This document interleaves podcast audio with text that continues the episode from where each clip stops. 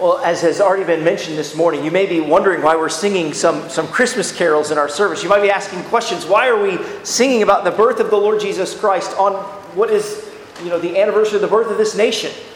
Well, the reason why we're doing that is because we're in the middle of a series, not only in the book of Acts, but also interspersed in the book of Acts, a series on the Apostles' Creed. And this morning, we're in our occasional doctrinal series, and we're on the phrase conceived by the Holy Spirit and born of the Virgin Mary. The freedoms that this nation enjoys ought not to be lightly tossed aside. It is a, a privilege to be able to gather here as God's people, one that we ought not to uh, take for granted. It's a privilege, a joy.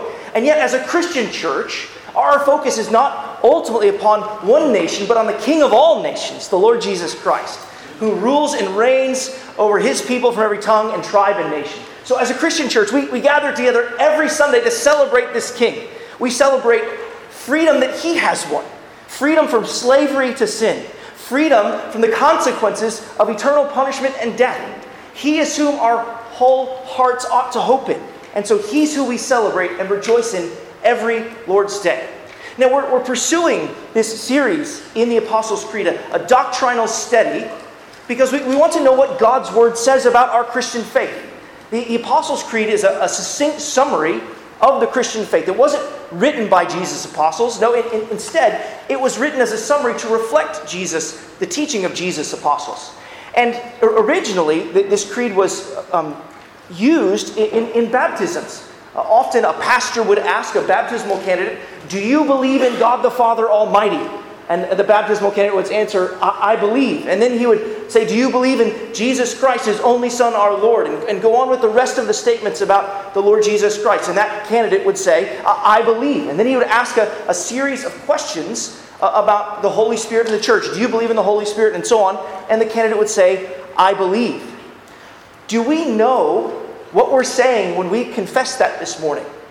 In other words, when we confess uh, our, our faith in, in the Lord Jesus Christ and God the Father and the Holy Spirit, are, are we doing so intelligently and with understanding? What are the truths that we are saying? It's one of the reasons that I wanted to, to pursue this series. I want us to intelligently, joyfully, faithfully affirm our faith in the Lord Jesus Christ and equip us to share it as well. If, if you look on the, the insert there in your bulletin, you'll see that the largest and longest section of the Apostles' Creed is about the Lord Jesus Christ.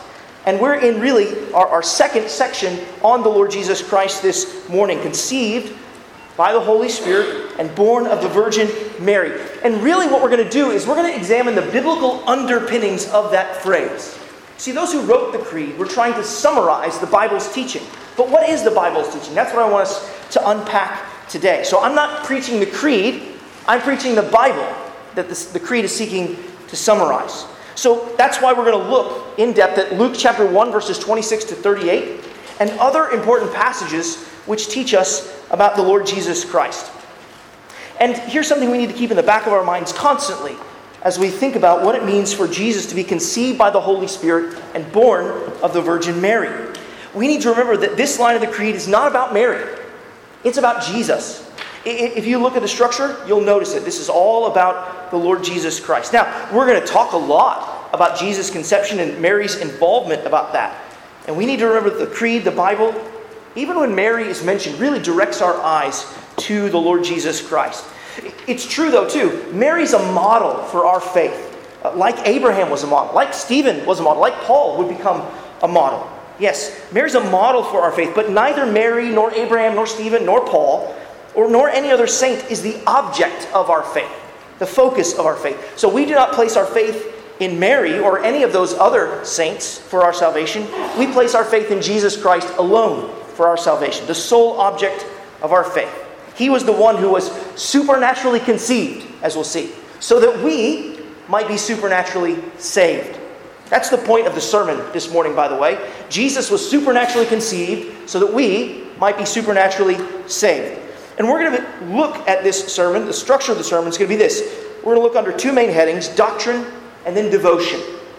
Under the heading doctrine, we're going to consider the doctrine of the teaching of the Scripture underneath those words, who was conceived by the Holy Spirit and born of the Virgin Mary. And then under the heading devotion, we'll ask how these truths should transform our lives. In other words, in what way does this biblical doctrine lead us to delights, to praise God? In what way are we to, to act in light of it, live in light of this biblical doctrine? What ways should we be devoted to Jesus in light of this truth? Well, let's dive in. First, we want to consider what biblical doctrine this portion of the Apostles' Creed teaches us. And I, I want us to begin by reading Luke chapter 1, verses uh, 26 to 38. And I think if you're using one of the Bibles provided, that's found on page 855. If you're using one of the Bibles provided, that passage is on 855. And as we prepare to read, we need to remember what we're reading.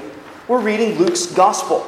Luke's Gospel is in many ways something of a biography of Jesus' life. It's a historical, reliable account. Luke has done his work of hearing from primary sources, and he's given an account, a biography of Jesus' life. Luke begins at Jesus' birth, and he works his way through his life, his death, and his resurrection and his ascension. Now, Luke, he only had so much space to write his gospel, so that he included a section about Jesus' birth is significant. That he included this teaching that Jesus' conception was by the Holy Spirit, he's born through the Virgin Mary, is significant since he's had to be selective in what he could include. Now, immediately before our passage, I'm trying to help us get into this reading that we're about to take up. Immediately before our passage, if you scan your eyes across it, you'll see that a baby named John was going to be born, and that he would be one who would stand in the wilderness and cry like the prophet Elijah. John would prepare the, the, the people for a great end time event the coming of God. That was going to be John's role to prepare the, prepare the people for the coming of God. But how would God come? That's what our reading's about. How would God come to earth? It's here that Luke pivots and he announces how God would come to earth. And as I read, and as you follow along, watch for Luke's clear references to Jesus' conception by the Holy Spirit and being born of the Virgin Mary. Luke chapter 1, beginning there in verse 26, and I'll read through verse 38. In the sixth month, the angel Gabriel was sent from God to a city of Galilee named Nazareth, to a virgin betrothed to a man whose name was Joseph, of the house of David. And the virgin's name was Mary. And he came to her and said, Greetings, O favored one, the Lord is with you. But she was greatly troubled at this saying and tried to discern what sort of greeting this might be. And the angel said to her, Do not be afraid, Mary, for you have found favor with God. And behold, you will conceive in your womb and bear a son, and you shall call his name Jesus. He will be great and will be called the Son of the Most High. And the Lord God will give to him the throne of his father David, and he will reign over the house of Jacob forever. And of his kingdom there will be no end.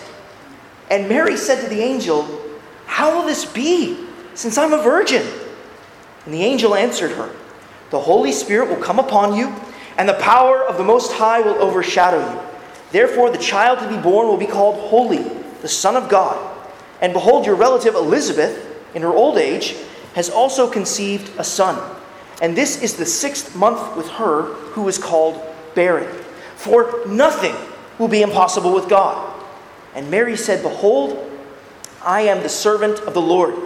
Let it be to me according to your word. And the angel departed from her.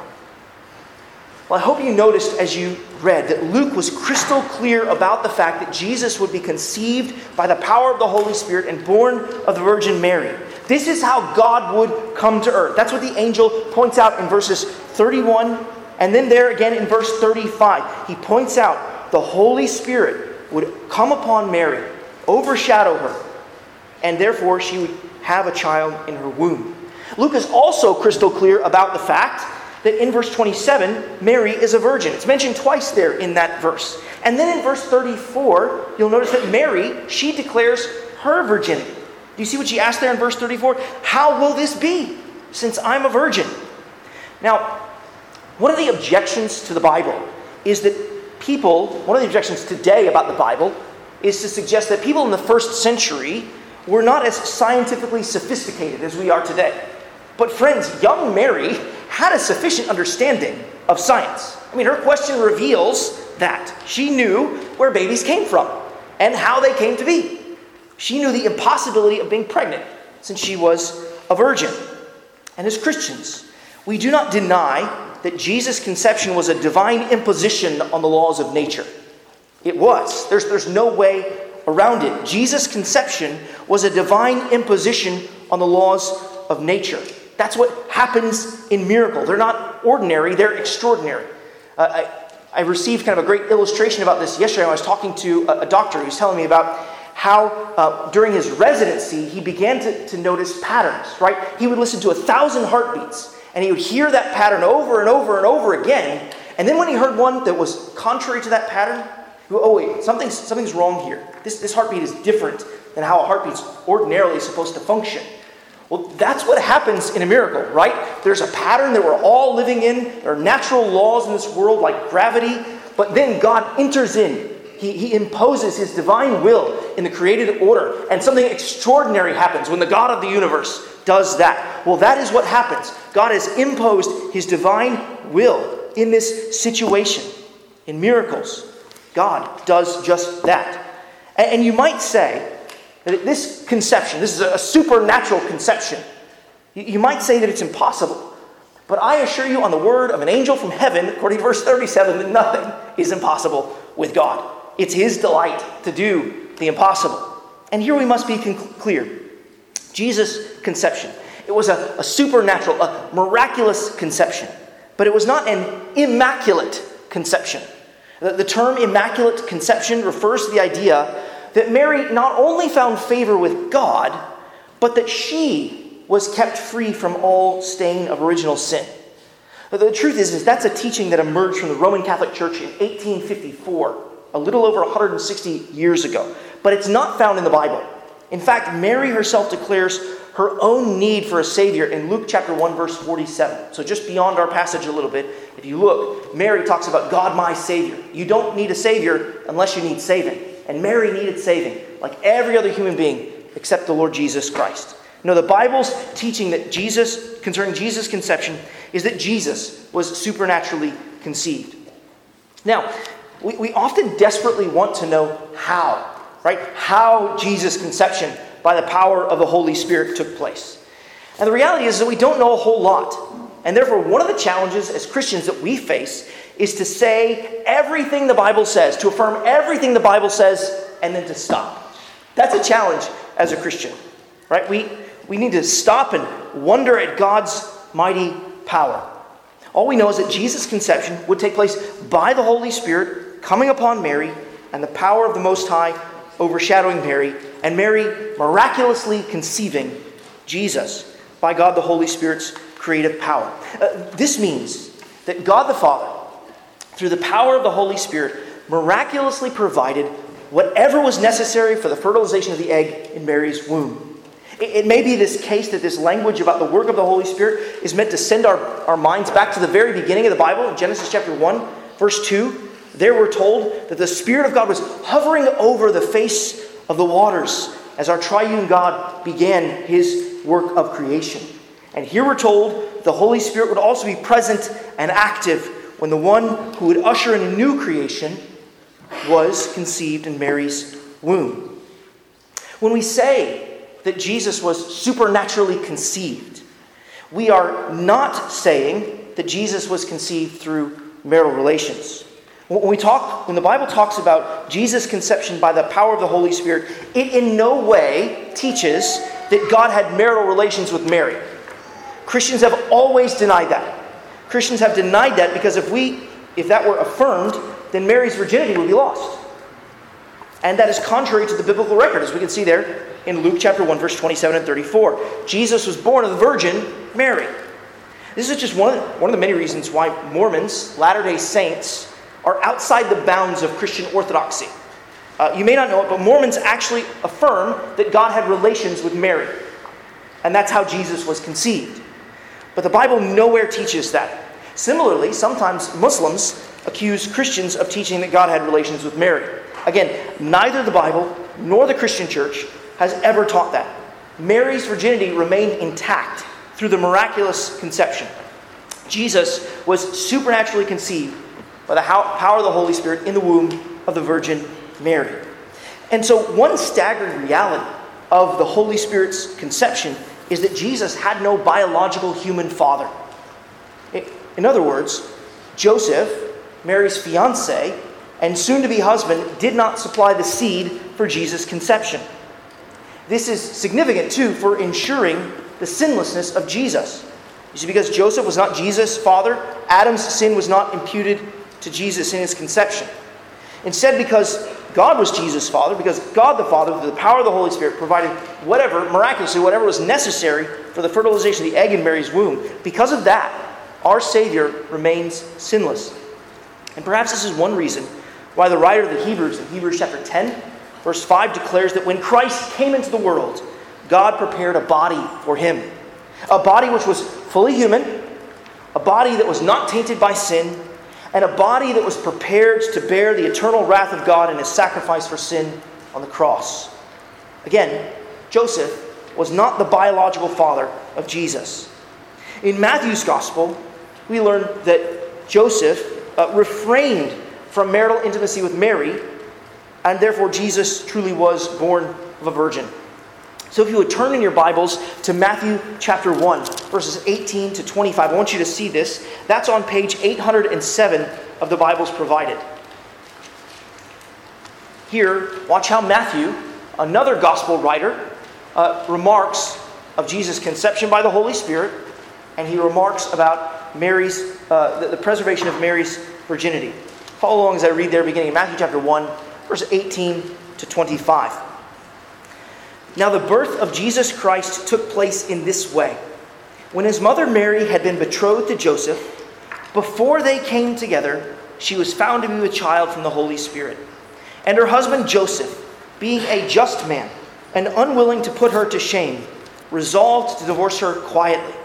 But as he considered these things, behold, an angel of the Lord appeared to him in a dream, saying, Joseph, son of David, do not fear to take Mary as your wife for that which is conceived in her is from the Holy Spirit. She will bear a son, and you shall call his name Jesus, for he will save his people from their sins. All this took place to fulfill what the Lord had spoken by the prophet. Behold, the virgin shall conceive and bear a son, and they shall call his name Emmanuel, which means God with us. When Joseph woke from sleep, he did as the angel of the Lord commanded him he took his wife, but knew her not until she had given birth to a son. And he called his name Jesus. Now, notice how Matthew, there in verse 18, protects Mary's virginity. He says, Before they came together, she was found to be with child from the Holy Spirit. When Matthew says, Before they came together, Matthew means to say, Before Joseph and Mary were physically intimate, Mary conceived by the power of the Holy Spirit. Matthew also protects Mary's virginity until after the birth of Jesus. But take a close look at verse 25 again. This is speaking of Joseph. But Joseph knew her not until she had given birth to a son. Well, the language of knowing in the Bible has connotations of sexual intimacy from time to time. So, for example, in Genesis chapter 4, verse 1, we're told this about Adam and Eve. Now, Adam knew his wife Eve, and she conceived and bore Cain. Right? Knowing in the Bible sometimes carries with it connotations of sexual intimacy. Matthew is saying two things in verse 25. Number one, he's saying that Joseph was not intimate with Mary until after the birth of Jesus. Thus, she was born of a virgin. sorry, Jesus was born of a virgin. And then number two, Matthew is also saying that Jesus was, uh, sorry, that Mary, Matthew is also saying, number two, that Joseph was intimate with Mary after Jesus' birth. And we know this is true because Jesus had at least four brothers and two sisters. So, for in, um, in Mark's gospel, in Mark chapter 6, verse 3, we read this Is not this the carpenter, referring to Jesus, the son of Mary and brother of James? There's number one. Joseph, number two. Judas, number three. Simon, number four. And are not his sisters, got to have more than one to have sisters, sisters, with us? So it will not do, as the Roman Catholic Church seeks to do, to explain these siblings as Jesus' cousins. That's simply not the plain biblical witness. Uh, these are half brothers and sisters of Jesus. Since Joseph was not Jesus' biological father, these brothers and sisters are only half brothers and sisters of Jesus. While Jesus had a supernatural and miraculous conception by the power of the Holy Spirit, These brothers and sisters in Mark's gospel, these brothers and sisters of Jesus, were ordinarily conceived by Joseph and Mary. And everyone knows that righteous and faithful husbands and wives seek to obey God's commands to be fruitful and multiply, according to Genesis chapter 1, verse 28. If Mary was faithful, and she clearly was from the biblical testimony, she would be faithful to this command of God. Marital intimacy is good, right, godly, and holy. And Joseph and Mary were righteous and faithful, and they obeyed the scriptures and did not withhold from one another their conjugal rights. They remained chaste until after Jesus' birth, and then they were faithful to God's commands and each other concerning the marriage bed. The perpetual virginity of Mary is simply not a doctrine taught in Scripture. Now, some have pointed to the New Testament's references to Joseph as, as Jesus' father and suggested that Joseph was, in fact, Jesus' biological father. You can find those references in Matthew chapter 13, verse 55, and Luke chapter 4, verse 22. But what you'll notice when you, when you read them, what you'll notice is that you find them on the lips of those who disbelieve Jesus, who don't believe who he claims to be. What is even more interesting is that when Jesus identifies his Father in his earthly ministry, he points to his Father in heaven. So in John chapter 5, verses 17 and 18, we read this But Jesus answered them, My Father is working until now, and I am working. This is why the Jews were seeking all the more to kill him, because not only was he breaking the Sabbath, but he was even calling God his own Father, making himself equal with God. Jesus identified God the Father as his Father. Now, there is a legal sense in which Joseph is the father of Jesus, and this is important to Jesus' identity. Jesus was, in a sense, Joseph's legally adopted son, and that made Jesus a part of the line of David thus securing his status in the line as the promised Messiah and Davidic king. That's why Jesus is connected, albeit at a distance, somewhat at a distance, to Joseph here in Matthew's gospel. But we do have to stop and address something we've been kind of assuming for a little while now. Remember, the line of the creed is who was conceived by the Holy Spirit and born of the Virgin Mary. We've been assuming that Jesus was born. And the biblical record shows us that he was. So if you scan your eyes down to chapter 2, verse 1 of Matthew's gospel, you'll see the words. Now, after Jesus was born in Bethlehem of Judea, and Matthew, he goes on with his account. Yes, Jesus was born. He was born like every other person here was born. Though his conception in Mary's womb was supernatural, his development in Mary's womb and delivery from Mary's womb was entirely natural. In the words of the one beloved um, Christmas song by Andrew Peterson, it was not a silent night. There was blood on the ground. You could hear a woman cry in the alleyways that night on the streets of David's town. Mary went through a real labor, a painful labor, and yes, a labor of love, because she had a real baby boy. And this is important for our faith. And this is where we begin to see the significance of the fact that Jesus was conceived by the Holy Spirit and born of the Virgin Mary. The Bible teaches us that Jesus was fully man. And that Jesus was born of Mary shows us that he was fully man. Jesus experienced all that we have experienced as humans, including a natural development in his mother's womb. So the, the next time you read through the gospel accounts, you read through these biographies of, of Jesus, Consider his humanity. Ponder his humanity. See the times where he's hungry and thirsty and tired. He was tempted and tried, and yet he resisted. He was mocked and he was beaten. Jesus, he was fully human. And he knows our human experience because he lived a human experience too, because he was a human. That's why the writer to the Hebrews says in Hebrews chapter 4, verse 15, we have a great high priest who is able to sympathize with our weakness, who was tempted as we are in every respect, yet without sin. Jesus, he was a baby in his mother's womb, a baby in his mother's arms. He grew to be a boy, he developed into a man. He listened to his parents, he learned and he grew in wisdom. He read the scriptures, he made friends, he wept and he bled and he died. This line of the creed that Jesus was born of the Virgin Mary underscores his humanity. But this line of the creed He was conceived by the Holy Spirit, reminds us of his deity too. Remember, John the Baptist. Remember, we talked about him in Luke's gospel? He was sent to announce the coming of God. And do you see what Matthew tells us in verses 22 and 23 of his account?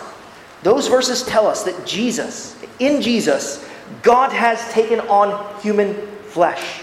This doctrine of the incarnation is this that God took on human flesh. Matthew he quotes the prophet Isaiah and basically tells us that Jesus in Jesus, God has come in the flesh. And Charles Spurgeon put it like this the great line. If you want to think about the incarnation, what's the doctrine of the incarnation? A simple line the infinite has become an infant. It's amazing. The incarnation is the doctrine of God taking on flesh. And this is why sometimes in the history of the church, Christians have referred to Mary as Theotokos, which means God bearer. And the idea is simply that Mary was bearing the second person of the Trinity, the eternal Son of God, who was fully God in himself, fully man in her womb. And it's in that sense that Mary is the God bearer, that Mary gave birth to God. And the doctrine that we're, we're looking at here is astounding and it's awe inspiring that God would take on flesh to rescue us because we cannot rescue ourselves. And here's another amazing aspect of the incarnation God told us in the Old Testament that this is how it would have to be. He told us beforehand, hundreds of years beforehand, Jesus' birth. Isaiah chapter 7, verse 14, he predicted that the Messiah would be born of a virgin. Isaiah 7:14 says this, "Therefore the Lord himself will give you a sign. Behold, the virgin shall conceive and bear a son and shall call his name Emmanuel." You know, Emmanuel Matthew tells us, do you see there what he tells us at the end of verse 23? What it means? He says it means God with us. The only way that the eternal Son of God, the second person of the triune Godhead, could take on flesh was for him to be conceived in the womb of a virgin by the power of the Holy Spirit. This is how the scriptures would be fulfilled, and this is how we would be supernaturally saved. These two phrases in the Creed conceived by the Holy Spirit born of the Virgin Mary, supported by the teaching of the Bible, remind us of the two natures found in the one person of Jesus Christ. This is what theologians refer to as the hypostatic union. The theological term simply means that in the one person of Jesus, the eternal Son of God, being fully God in himself, took to his divine nature a fully human nature. J.I. Packer, in his book Knowing God, it's on the book nook if you want to read it, it's a great book. In his book Knowing God, he explains it like this. The really staggering Christian claim is that Jesus of Nazareth was God made man, that the second person of the Godhead became the second man, determining human destiny, the second representative head of the race, and that he took humanity without loss of deity, so that Jesus of Nazareth was as truly and fully divine as he was human. Here are two mysteries for the price of one the plurality of persons within the unity of God, and the union of Godhead and manhood in the person of Jesus. Two mysteries for the price of one.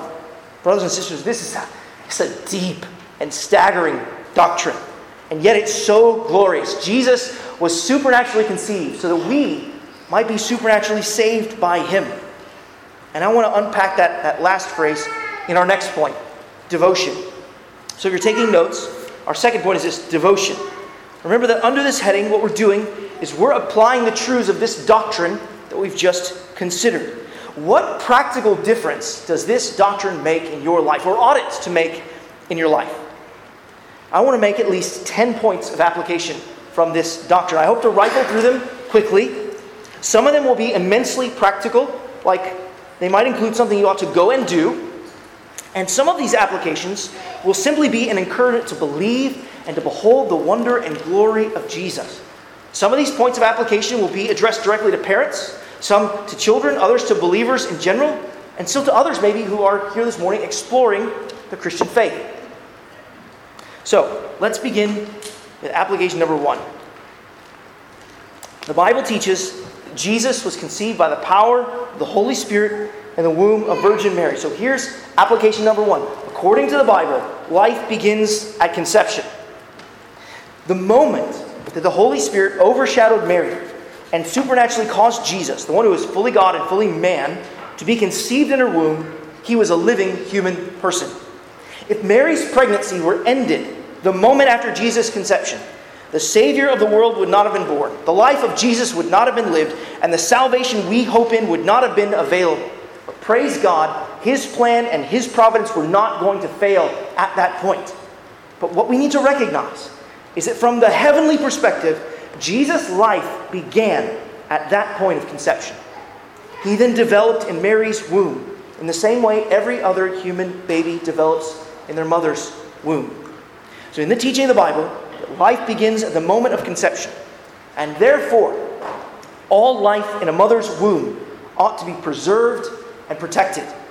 This is why we as a church family rejoice to prayerfully and financially support the work and ministry of Assist Pregnancy Center.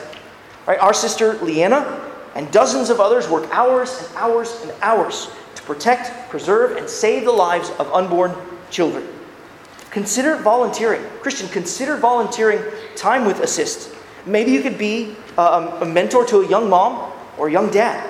Maybe you could volunteer in other ways. But you can always pray for their work. Pray for their work. Here's application number two God was sovereign over Jesus' supernatural conception, and he is sovereign over all natural conception. If a woman is to have a baby, God's hand has to be upon her womb. Psalm 139 teaches us that it is God who knits us together in our mother's womb. God is the author of all life. The sovereign God is sovereign over all natural conception. And this, honestly, is sometimes hard for us to bear. Uh, there are no doubt brothers and sisters among us who long to have children, but for some reason, God in His providence has not yet provided that gift. His ways are often mysterious to us. He, he doesn't always tell us why He grants the conception of a child to one couple and not to another. As a church family, we need to make sure that we rejoice with those who have conceived and born children. And as a church family, we also need to bear with tenderness and sympathy the burdens of those who have lost children in the womb or who have not yet conceived but want to. Brothers and sisters, let us share our lives with one another. So, couples, brothers and sisters, if you become pregnant, ask your church family to pray for that nearly right away. Pray that God would preserve that life in your womb. Pray that God would keep and protect that baby. And let us come alongside you if you suffer the loss of a baby. Let us love and care for you. Share your burdens and your sorrows and your joys as well. Application number three. How many times in this sermon do you think I've used the phrase born of a virgin? If I followed my manuscript closely, I've mentioned it about a dozen times. Parents, do your children know what I mean by those words? born of the Virgin Mary. So here's application number three, directly for you, moms and dads. Explain the word virgin to your children. And moms and dads, that's going to mean you're going to need to explain a whole lot more to them too. You're going to need to talk to them about their bodies, the differences, the physical differences between boys and girls, how boys' bodies and girls' bodies are different, and how that's good and glorious in God's design. And yet, how God also made them to fit together when they're married to a person of the opposite sex. Look, I grew up in a solid Christian home. My father was a deacon in the church, my mother was a nurse. They had the language of the Bible and the technical, scientific language available to them to explain to me God's design for sex. But the truth is, I don't remember them telling me these things. That doesn't mean they didn't tell me these things or teach me about. I just don't remember them. I'm a little thick sometimes. So I need lessons over and over again. And parents, you will need to give these lessons over and over and over again. You should be the ones who open the Bible and explain these things to your kids. They shouldn't learn them in youth group or in school. They should learn these things from you. And here's the thing you should begin sooner rather than later. And you should not be embarrassed by these discussions at all. If you give the impression that these conversations make you nervous, kids are pretty good at reading people they're going to get, uh, my parents don't really want to talk about this, so I'm just not going to talk about it with them. You've got to be perfectly at home in these discussions because you want your kids to talk to you and not other people about these things. And it might, might shock you, but it wouldn't be uh, a bad thing to begin explaining these things to your kids sooner rather than later. I, I've got four resources that I use with my kids personally. One of them begins at age three. Ages three to five, the basic, simple things about being man and woman, boy and girl, and marriage. I've got one that goes from five to eight. I read these two books probably with my kids every six months or so. These are important things to talk about. There are some great books out there to, to use with, with teens or tweens as well for boys and girls. I want to commend you to finding these resources. Send me an email or something if you want links or, or, or send me a text message. I'll be happy to supply you these resources. But these are biblically based, faithful, uh, that you can use to discuss these matters with your kids and teach and, and talk with them about these things. Brothers and sisters, the truth is that the world is talking about sex all the time. And they're talking about sex in a way that is oriented to personal satisfaction and personal glorification. But you want to be the ones who explain a God glorifying view of sex, where you seek to serve your spouse and bring glory to God in the course of marital intimacy. Explain to your kids the Bible's teaching about sex. Application number four learn from Joseph and Mary's example of remaining chaste before marriage. Joseph and Mary knew that God's plan for physical intimacy was designed to take place inside the loving covenant of marriage. They were obedient to God's word and God's design. Let's pray that God would give our congregation a holy zeal for God's plan in this area of our lives. And that means in, in all of our lives as well. Application number five. And children, this one is for you. Children, youth, young people. Recognize that Jesus was a child just like you. As I mentioned earlier, Jesus had the same experience that you are having as a child. He didn't get to fast forward through his years. He knew what it was like to learn and grow. He knew what it was like to run and play. He knew what it was like to know better than and more than all the adults in the room. He knew what it was like to learn to read. Children, Jesus, the Savior of the world, can understand your fears and your weakness. He walked in this world. Take your burdens, your anxieties, things that make you afraid to Jesus. Pray to Him and trust in Him. Here's application number six. Brothers and sisters, friends, be amazed at Jesus' humility. In, uh, in the words of the great hymn by Timothy Dudley Smith, He came my sinful cause to plead. He laid His glories by for me a homeless life to lead a shameful death to die. Or in the words of Frank Houghton's hymn, Thou who wast rich beyond all splendor, all for love's sake becamest poor. Thrones for a manger did surrender, sapphire paved courts for stable floor. All who wast, thou who wast rich beyond all splendor, all for love's sake becamest poor. Brothers and sisters, let's marvel that the eternal Son of God would humble himself to rescue us. We know who we are with all of our sin. He came because He loves us, he came to pursue us and to save us. He left His glory to lift us up to glory. Christian, marvel at the fact that Jesus was born, that He was poor. In the words of, of the Catechism, that He suffered the miseries of this life, the wrath of God, and the cursed death of the cross. This is the nature of Jesus' humility and humiliation for our salvation. Give your thanks and praise to Jesus Christ. Here's application number seven. Praise God that this doctrine proves that God is faithful to His word. God is faithful to His word. We've already considered how God was faithful to keep His promise concerning Isaiah chapter 7, verse 14, right? That the, the Savior would be born of the Virgin. But God also kept His word of promise all the way back to Genesis chapter 3, verse 15 Immediately after the fall of man, in Genesis chapter 3:15, God said, "I will put enmity between you and the woman, between your offspring and her offspring, and he, this offspring, shall bruise your head, bruise the serpent's head, and you shall bruise his heel." God promised in that verse that he would send a son, his son, who would rescue us from sin, death, and the devil. And this was fulfilled in Jesus' birth, life, and resurrection. Death and resurrection. God was faithful to his word of promise. That's what the writer of the Hebrews says in Hebrews chapter 2, verses 14 to 17. He says this about Jesus Since therefore the children share in flesh and blood, the Son himself likewise partook of the same things, that through death he might destroy the one who has the power of death, that is, the devil.